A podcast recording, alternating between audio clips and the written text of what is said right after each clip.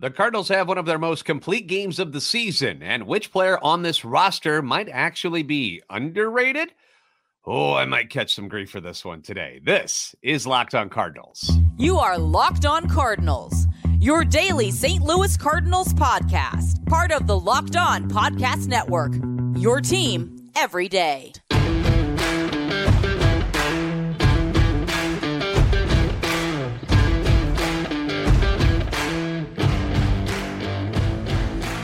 Hey there, Cardinals fans. I'm JD Haffern, and I'm a national radio sports anchor, born and raised in the Lou, and a lifetime Cardinals fan. And I'm your host for Locked On Cardinals, part of the Locked On Podcast Network, your team every day.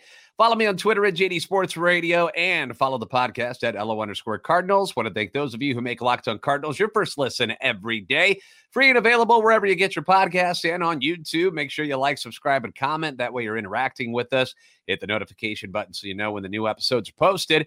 This is a show serving Cardinal Nation and giving the best fans in baseball all of the info about the birds on the bat. Today's episode brought to you by Game Time. Download the Game Time app, create an account, and use code Locked On MLB for twenty dollars off your first purchase.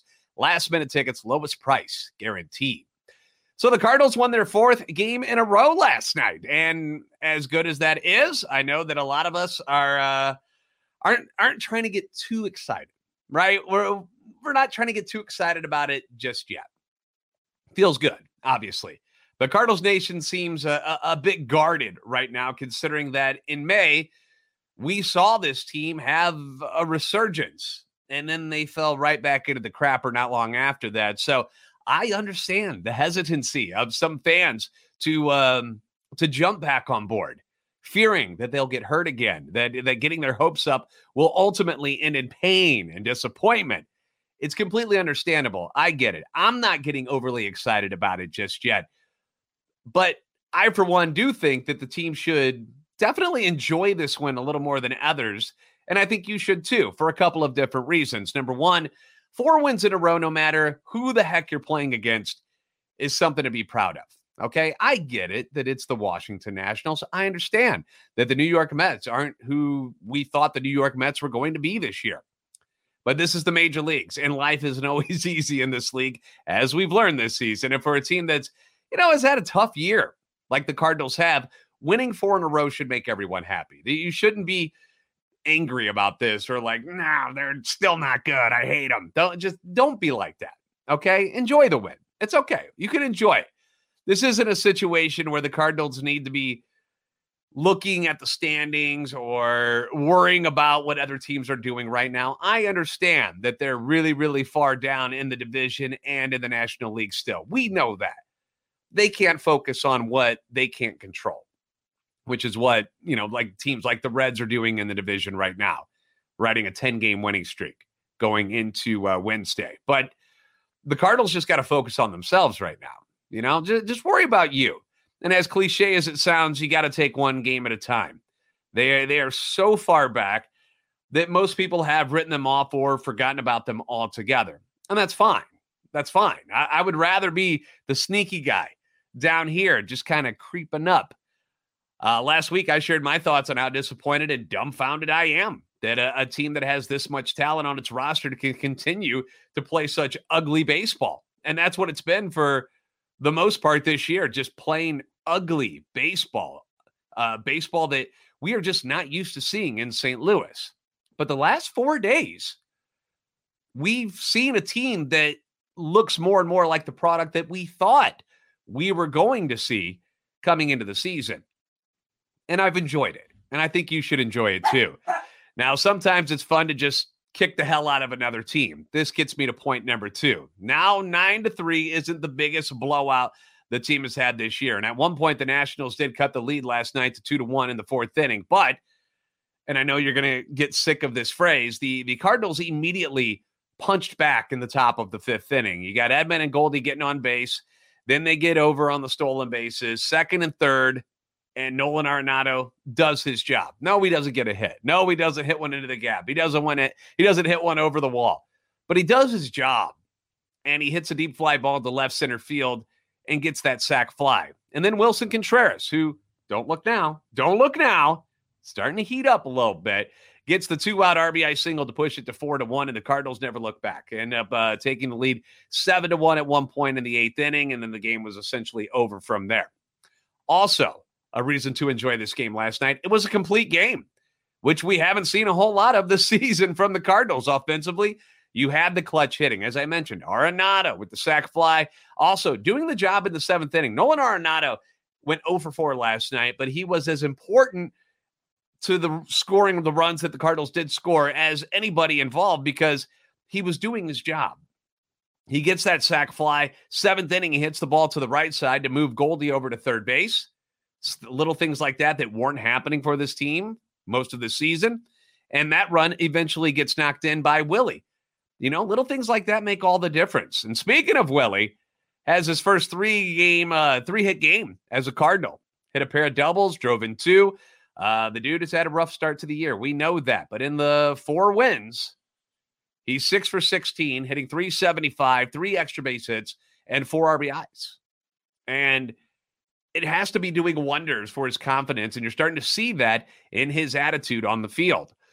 Jordan Walker extends his hitting streak to a career high 13 games. Brendan Donovan, three more hits last night, hitting streak of nine in a row, where he's hitting 390 over that stretch, has his overall batting average up to 274. And of course, uh, the power last night, the power on display. Dylan Carlson mashing two bombs over 400 feet. That first one going 445. The splits are there again.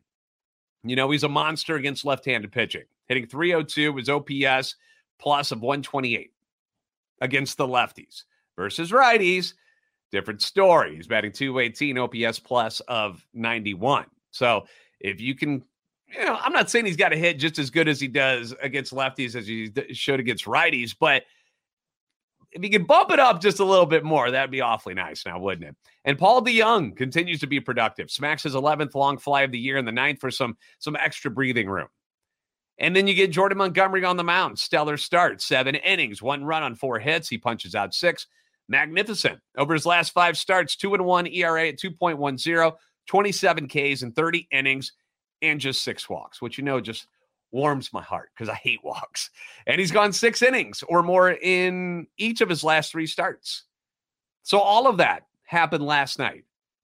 Just a complete game, and you got to be excited about it if you if you're a Cardinals fan. You got to love seeing that. I know I did.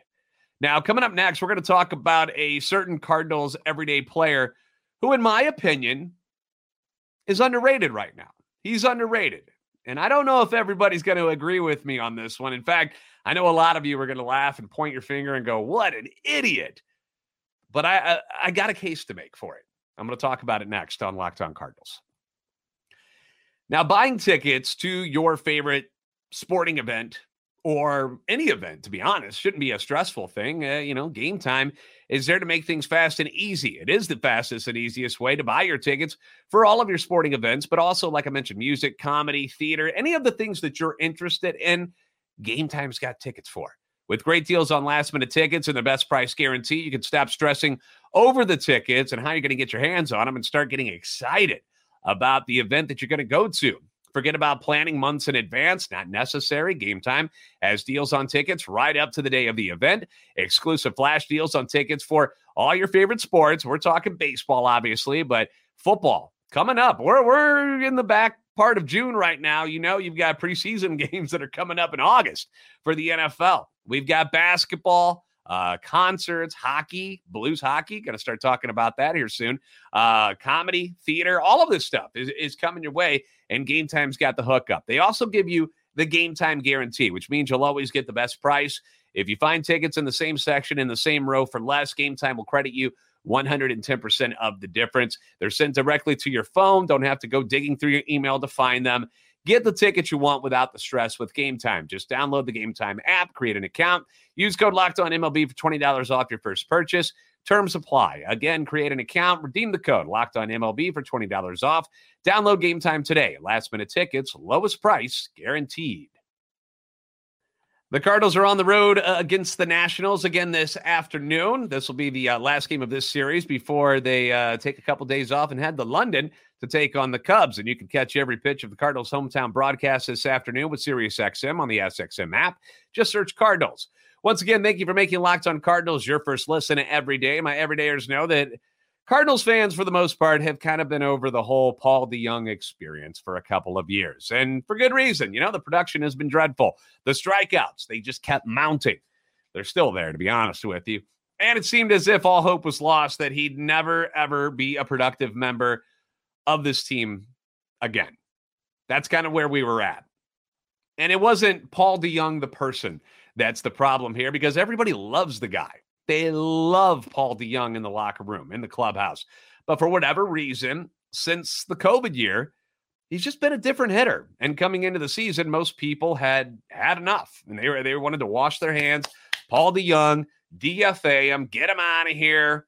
You know, and I caught a lot of hell from people when I said that Paul DeJong, no matter how you felt about him, he was going to be on this roster this year. And I thought he was going to make it out of spring training. People were saying, what a waste of a spot. He's terrible. They're just throwing money away. Trade him for a bag of balls and some broken bats, some fungo bats, whatever it may be, whatever the jokes that, people were writing me.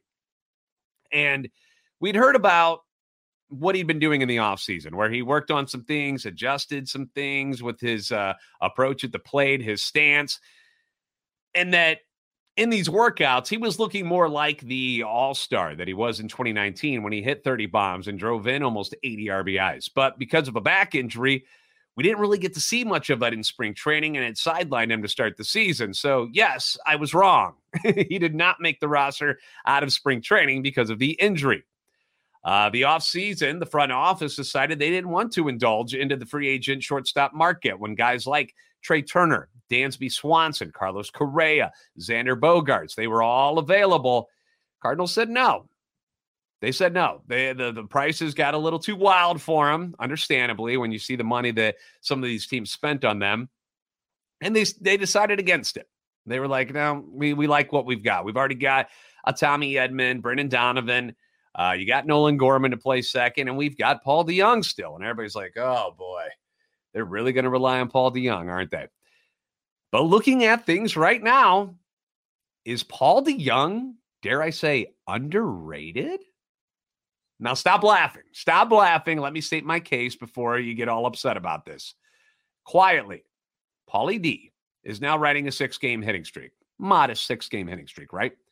Hitting 290 over that time and is actually hitting over 300 in his last eight games, which is great. On the season, the batting average 236, but your OPS plus is at 109. How did it get up there?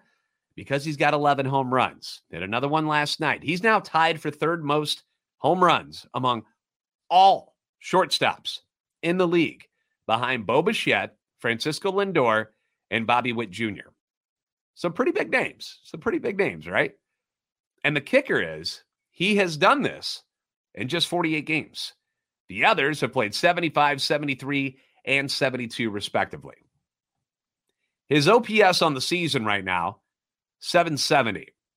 Now, he's not qualified to be among the league leaders yet because of the amount of games and at bats he's played. But that 770 OPS would rank third among all shortstops in the league.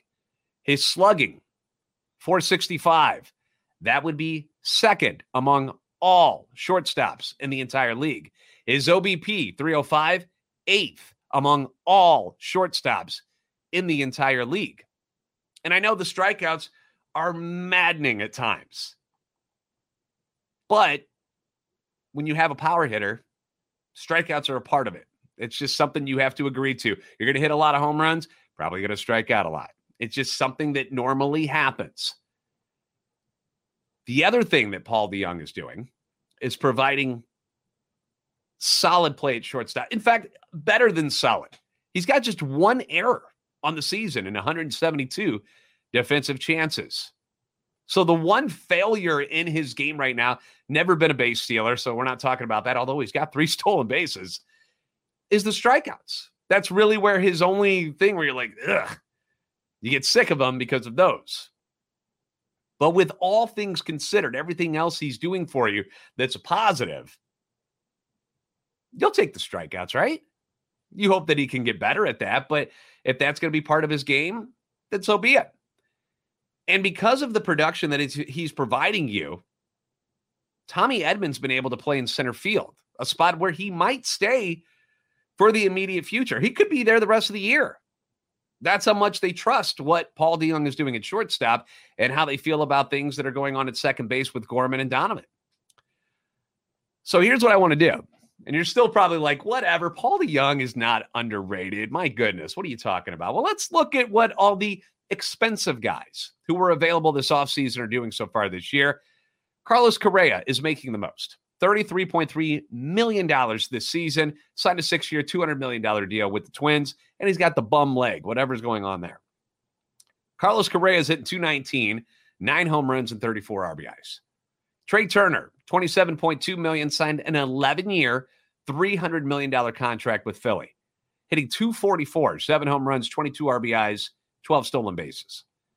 And he's picked it up a little bit recently. He was really down for a while. Xander Bogaerts, $25.4 million a season, signed 11 years, 280 million with the Padres, hitting 260, seven home runs, 24 RBIs, nine stolen bases, playing excellent shortstop. Very good defensively this year. Excuse me. Dansby Swanson, 14 million per year. Seven years, 177 million is what he signed for with the Cubbies. Hitting 263, seven home runs, 31 RBIs. And then you've got Paul DeJong making $9 million, hitting 235, 11 home runs, 23 RBIs.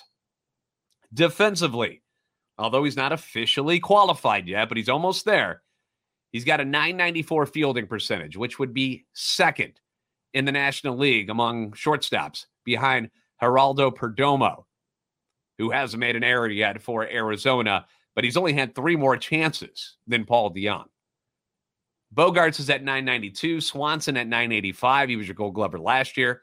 Uh, Turner at 972. He's got seven errors this year. And in the American League, Correa is at 985. Now, yes, those guys, not Perdomo, but the other guys, all have about 100 more chances than DeJong, right in that vicinity.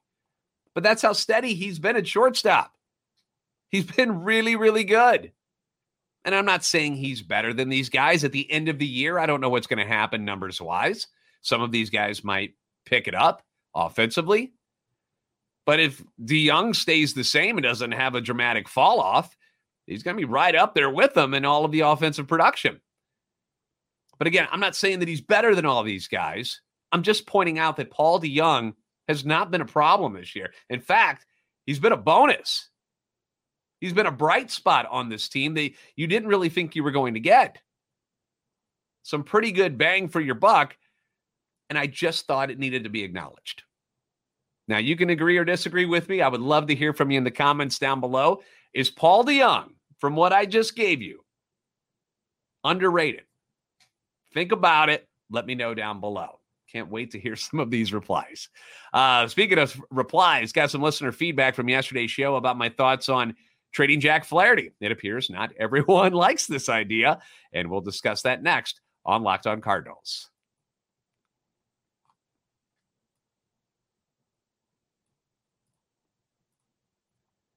The Cardinals are in Washington to face the Nationals again today as they go for the sweep. Got your brooms ready, Cardinal fans. Uh, Miles Mikolas on the bump against Trevor Williams, and you can catch every pitch of the Cardinals hometown broadcast with SiriusXM on the SXM app. Just search Cardinals. Uh, yesterday, I brought up the scenario where the Cardinals would and I think should trade Jack Flaherty. Jordan Montgomery is somebody else we talked about, but it was more focused on Jack Flaherty because I kind of think the Cardinals want to bring Jordan Montgomery back. I don't know if they'll be able. I don't know if that's going to be something that happens, but as far as Jack Flaherty goes, I'm kind of on board with trading him. I am. And I got a lot of pushback on this idea. Now, granted, I got a lot of people who said, yes, move Jack Flaherty. But I enjoyed the fact that we have some people who disagree with this idea. Uh, McBustaflow 4653, great name, says, I believe trading Jack Flaherty right now would be an absolutely horrible decision. We probably wouldn't get much for him. He wouldn't add very much to a package deal, and I believe Jack's potential is far greater than the potential of the likely crappy player or players we could get in return. There's a chance Jack can become lights out, great again. He has Cy Young Award potential. I think it would be foolish to let him go, trade him for scraps. Just my thoughts. Thank you for the comment. I appreciate you. Um, you mentioned Cy Young Award potential. I mean, that's exactly why he would be worth something at the trade deadline to other teams. I mean, if you see Cy Young Award potential in him, don't you think the other teams in Major League Baseball see that too? And I mentioned yesterday that, that the Cincinnati Reds got a, a great haul for Tyler Mahle last year. And if they can get what they got for Tyler Mahle, why can't the Cardinals get a similar package in return for Flaherty? Same age, similar numbers. The only difference is Mahle wasn't going to be a free agent at the end of the year. That's the only difference. Granted, different years, different markets, you know, things change from year to year. I get all that. But with Jack Flaherty's impending free agency, I don't want to be left with nothing if he decides he wants to go elsewhere or somebody decides they're going to give him a whole lot more money than the Cardinals are willing to offer. I just don't want to get stuck standing there going, didn't get nothing. Same with Jordan Montgomery. If the Cardinals don't get back into this thing, Jordan's not totally sure if he wants to come back. He seemed like he wanted to at the beginning of uh, spring training, talked about it, how he was surprised he didn't get even an offer from the Cardinals. If he decides that he wants to go elsewhere or somebody throws out a whole lot of money and the Cardinals can't match it, aren't you going to be a little bit bummed if you lose both Flaherty and Montgomery and get nothing in return for him? Dutchman 1960 says, Why would they want to trade Flaherty? He'd still fit in the rotation, just not at or near the top. To trade decent pitching for pitching wouldn't be proactive. Here's my thing for you, Dutchman, and thank you for uh, the comment. Do you trust Jack Flaherty? Okay. I got a few questions for you. Do you trust Jack Flaherty when he takes the mound each game? Do you believe that Jack Flaherty is going to give you a solid start and give you a chance to win every time he goes out on the mound? Do you believe his injuries are a thing of the past, that he's not going to have to deal with any of them anymore? Do you think that's all gone? Do you think he can sustain walking the amount of guys that he does each and every game and still win ball games on a regular basis. The guy's been like a Houdini all year long, getting out of trouble. It's been wild. Do you believe he even wants to remain in St. Louis? Some people don't think so. I still have not heard or seen the report or the quote where Jack Flaherty said, I want to go to the West Coast. I've never seen that. People still talk about it in the comments. I still have never seen that. I would love to see a link to an article or a, an interview where that took place because I, I don't recall that. But if given a similar contract offer from the Cardinals, say he's got to decide between the Cardinals and some other some other teams, similar contracts, do you believe he will choose to stay in St. Louis over a larger market team? Do you think Jack Flaherty is worth the money it's going to take to sign him in the offseason? Now, I don't know what the market will command, but he's going to be 28. So I'm assuming five years is probably what he's going to be asking for. And money wise, between 15 and 20 million per season, maybe even more. I mean, he's probably going to be seeking more. Will that be what he gets? I don't know. Um, does he sign a shorter deal so he can get a higher annual amount? Maybe he goes shorter and goes like three years at 25 million. I don't know. I don't know what the market's going to be yet. He could. But considering Mikolas just got 20, from the from the Cardinals per at 34 years old. Carlos Rodon got almost 23 per, and he's a couple years older than Jack. Has also had injury history. He's not right-handed like Jack is. He's a lefty, so I mean that probably helps him out a little bit. But I'm just not. I'm not entirely sure how the rest of Major League Baseball views Jack Flaherty's worth. You know, I, I'm a bit jaded having watched him struggle to even stay on the field since 2020. So I could be lowballing the guy for all I know. You know, somebody might see that Cy Young potential that our our guy was talking about, and at 28 years old, you know, throw the bag at him and go, here, here's a ton of money. Come be with us. Now, if you answer yes to all of those questions, then sure, go ahead, keep them, don't trade them, believe in all of that.